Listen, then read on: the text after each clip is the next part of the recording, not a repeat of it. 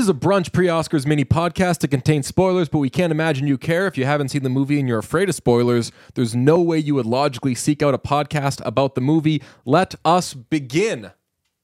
Triangle of Sadness. Written and directed by Ruben Ostlund is a black comedy that follows a young couple incapable of being in a proper relationship.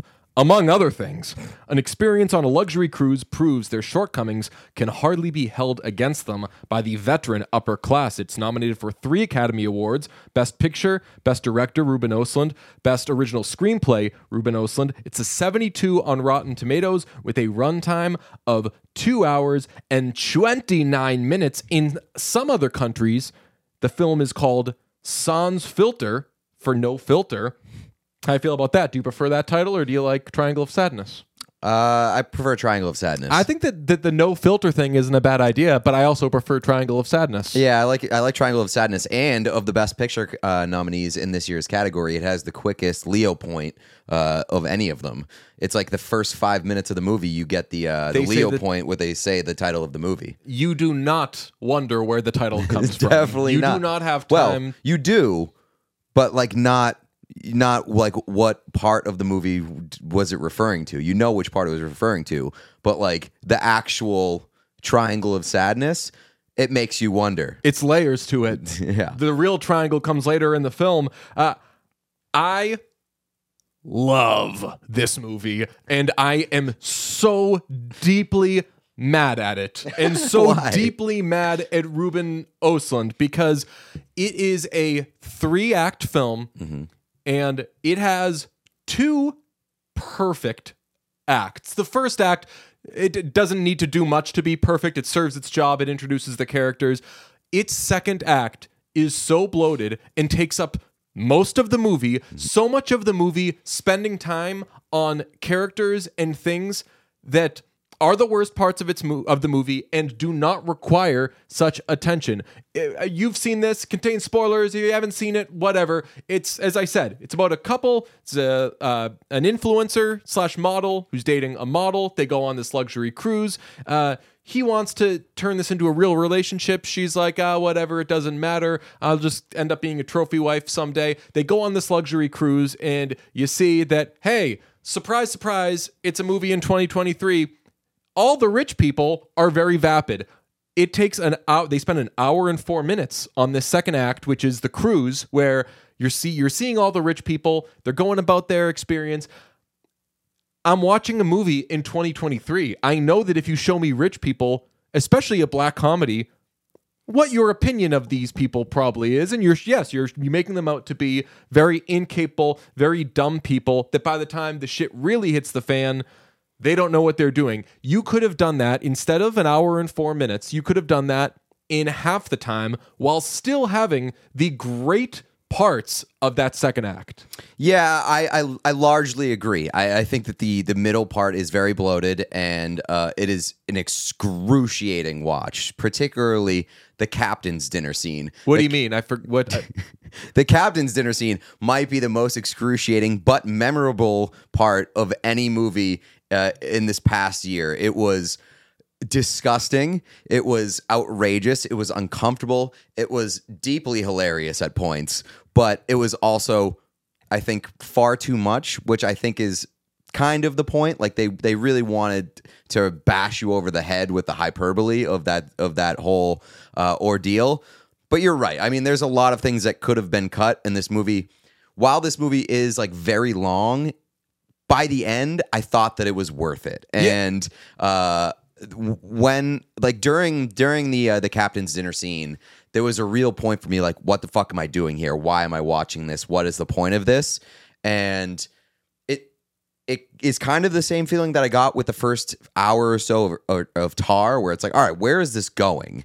Uh, but the difference difference between Tar and this movie is that it lands the plane in incredible fashion with a third act that makes me forgive all of the pain that it put me through in the first half. so you're saying Tar needed pirates? Yes, yeah, pretty much. this movie and that second act are so long that by the time the movie gets really good, I worry, and I've, I've seen this movie twice, and the first time I kind of felt this way. By the time the movie gets really good, the viewer may have subconsciously eliminated the possibility of it being a good movie. I, I was there. Like I was kind of there. I was like, "There's, there's no way that I'm gonna think that this is a good movie. There's no way that I'm gonna think that this is be- best picture worthy." But again, it landed the plane so fucking well that I was like, "Yes, absolutely." this might be the most heavy-handed satire ever. Like there is so much stuff that you're like, even by showing that character, I get it. What do you What do you want to get rid of? Oh my god! Like, Like, the all of the the captains captain stuff with like the Marxist and I know that no, serves a Dimitri point. stays. Dimitri saying but the they- ship is they- sinking on the PA is the best So- part of any so- movie so ever. funny, but it's also like they spend so much time on that. The the rich woman insisting that the help get in the water.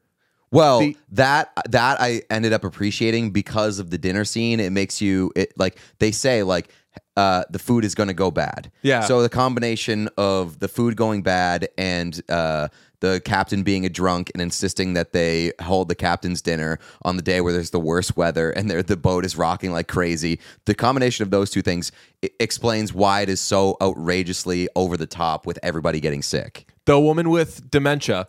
You could spend one second on Yes, her. definitely. The I mean, the, it, the, there ends up being a fun payoff with the uh, the the war dogs essentially that that are on there. But so much of it, every single scene that you're going to do there, just make that scene half the time, or in the case of some of them, just eliminate them. As long as you use that again, it's an hour and four minutes they spend on that boat. If you just use it to continue to show a little friction between Yaya and Carl, the two main characters, introduce Dimitri. So by the time the captain's dinner scene happens, you're like, you know who he is when he starts acting up. And then, really, other than that, I mean, you get Jarmo for a couple of minutes, and that is a great scene because you do get to hear the fantastic Lady Hear Me Tonight by Modjo, best use of a song in a movie this year.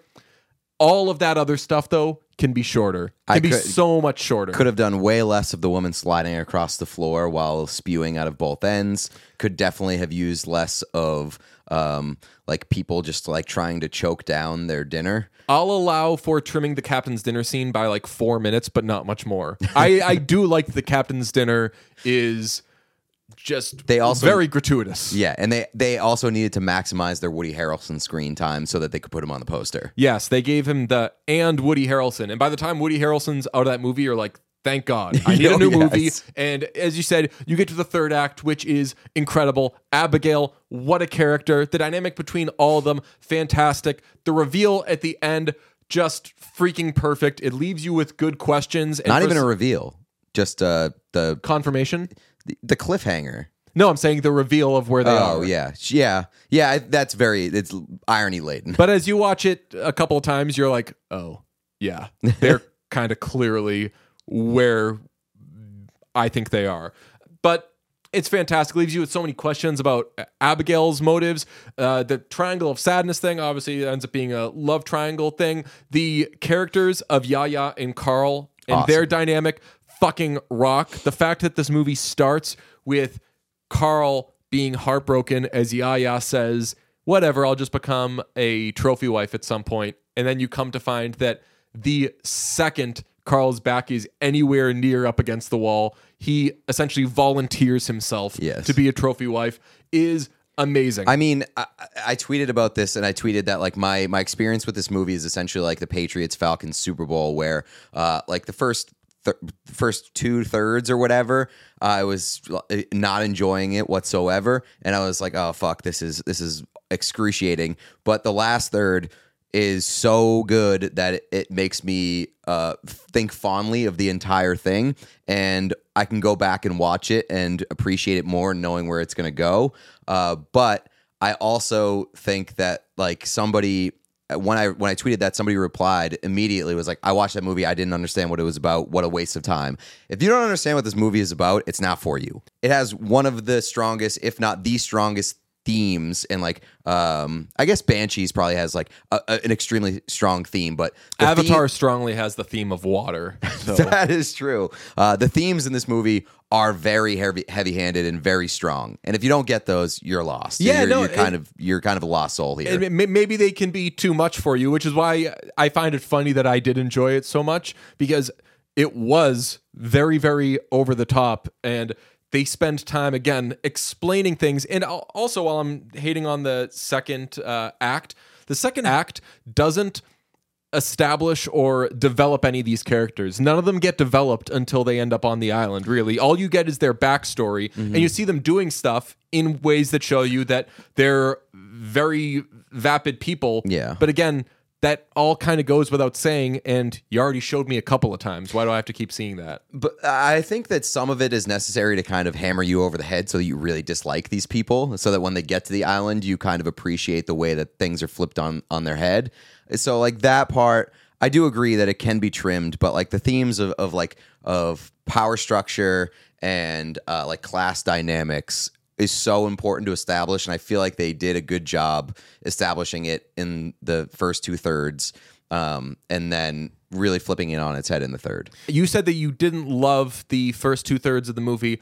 I'll implore you to not sleep on the first act. Oh, No, the I- first act was great. I think that to get something captivating out of who pays the bill is fantastic. It's like if you went to see a comedian and they killed with airline jokes. Where you're like, if you can get Yeah, something yeah. out of something as trite as that, No, that's not what I mean You're- by I you're did- captivating That's not me. what I mean by like I didn't like the first act. I was I by two the- thirds in, you're like, I don't like what this is the no Yeah. like well that and like the first two thirds of the movie don't tell you what it's about. You know, like you're you're wondering where it's going. You're wondering what the point is. So you don't really find that out until the, the the last act of the movie, which is why by the second act I looped them two together and was like, where what are we doing here? this is probably the sentimental favorite of the Best Picture nominees. It uh, is the only, fortunately, it's the only Best Picture nominee that lost its star two, three weeks before the movie came out. Uh, the beautiful Charlbi Dean, who plays Yaya.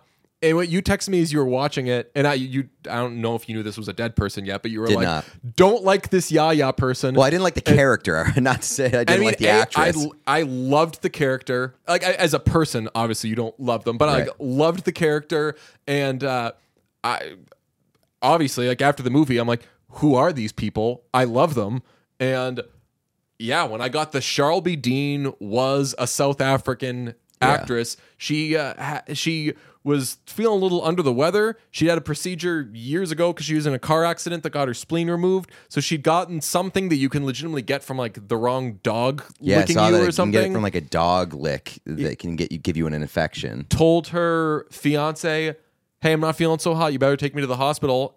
And died. Horrible because truly we would be talking right now about like, all right, so this is Ruben Ostlund's, I believe, English language directorial debut.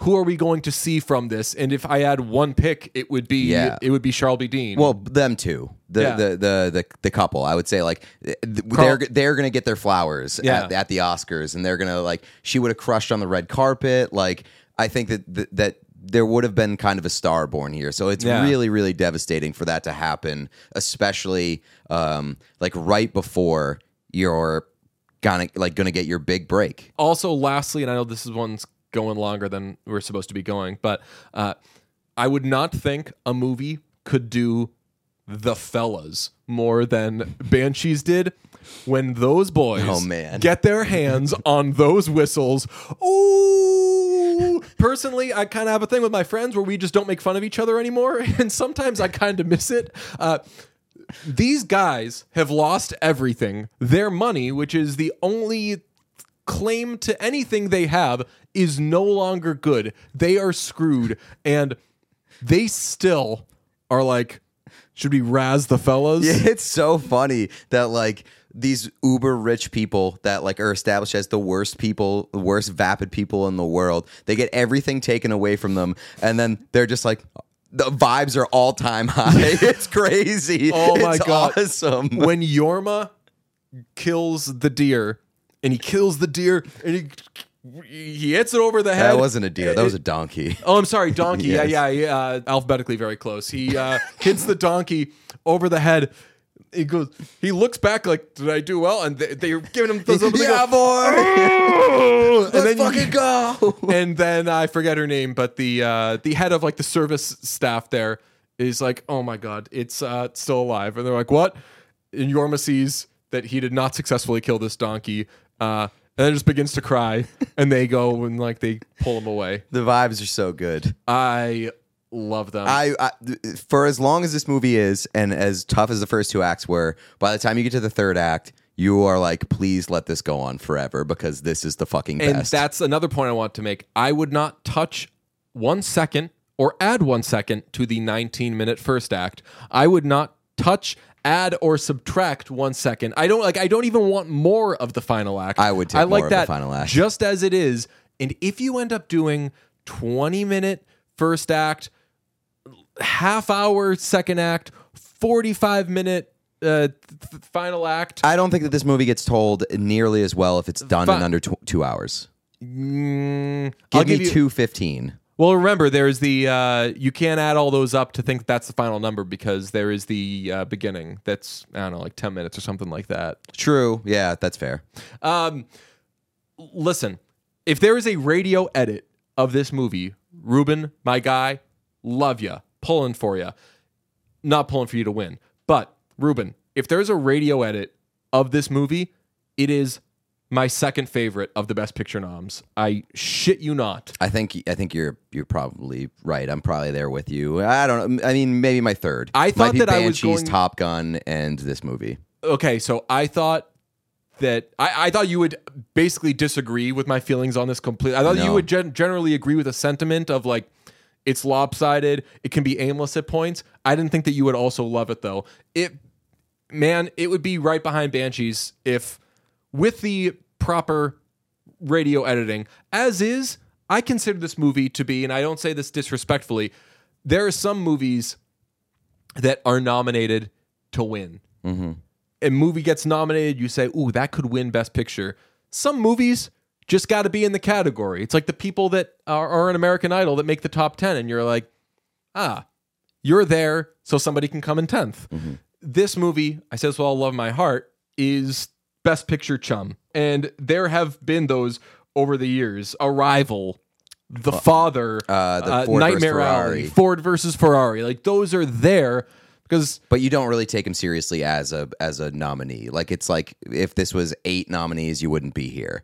Yes, Um, I, I agree, but I also Although if I had to Um, make like a top eight, I'm probably finding a way to squeeze this in there because I, I still do love it despite my love hate relationship. with it. I I also think that this is, uh, for all intents and purposes, like the most discussable movie of the bunch. Yeah. like Banshees as you can say you like you're having a discussion about Banshees at a bar, and you're you're just talking about how much you love it. This movie, I think you have an ability to have like an hour long conversation about each part of the movie. I mean, we're going longer on this than we've gone on, Exactly. on, on any other podcast about the Best Picture nominees. So. uh that in itself is impressive to me, and it's something that I love in movies. Like the the discussability of movies, um, for better or for worse, makes me give more credit to that film. I put it on the list of must sees of the best picture noms. And once I saw it, and when I'd get the hey, what's streaming? What should I watch? Things I'd say I, I don't. Triangle of Sadness. Oscars are next week. See this. It's you might be mad at me afterwards, but I it's want more you of an see this movie. experience. And I'll tell you what, sitting on this until we recorded this was very tough. I know you got you got a, a a jump on tweeting about it, and I saw a couple of the responses, and I was like, I'm not looking at any uh, of this. I like my head's going to explode. I need to get this all out. Great, imperfect, bloated at times, aimless movie. What more could you ask for? Triangle of Sadness, baby.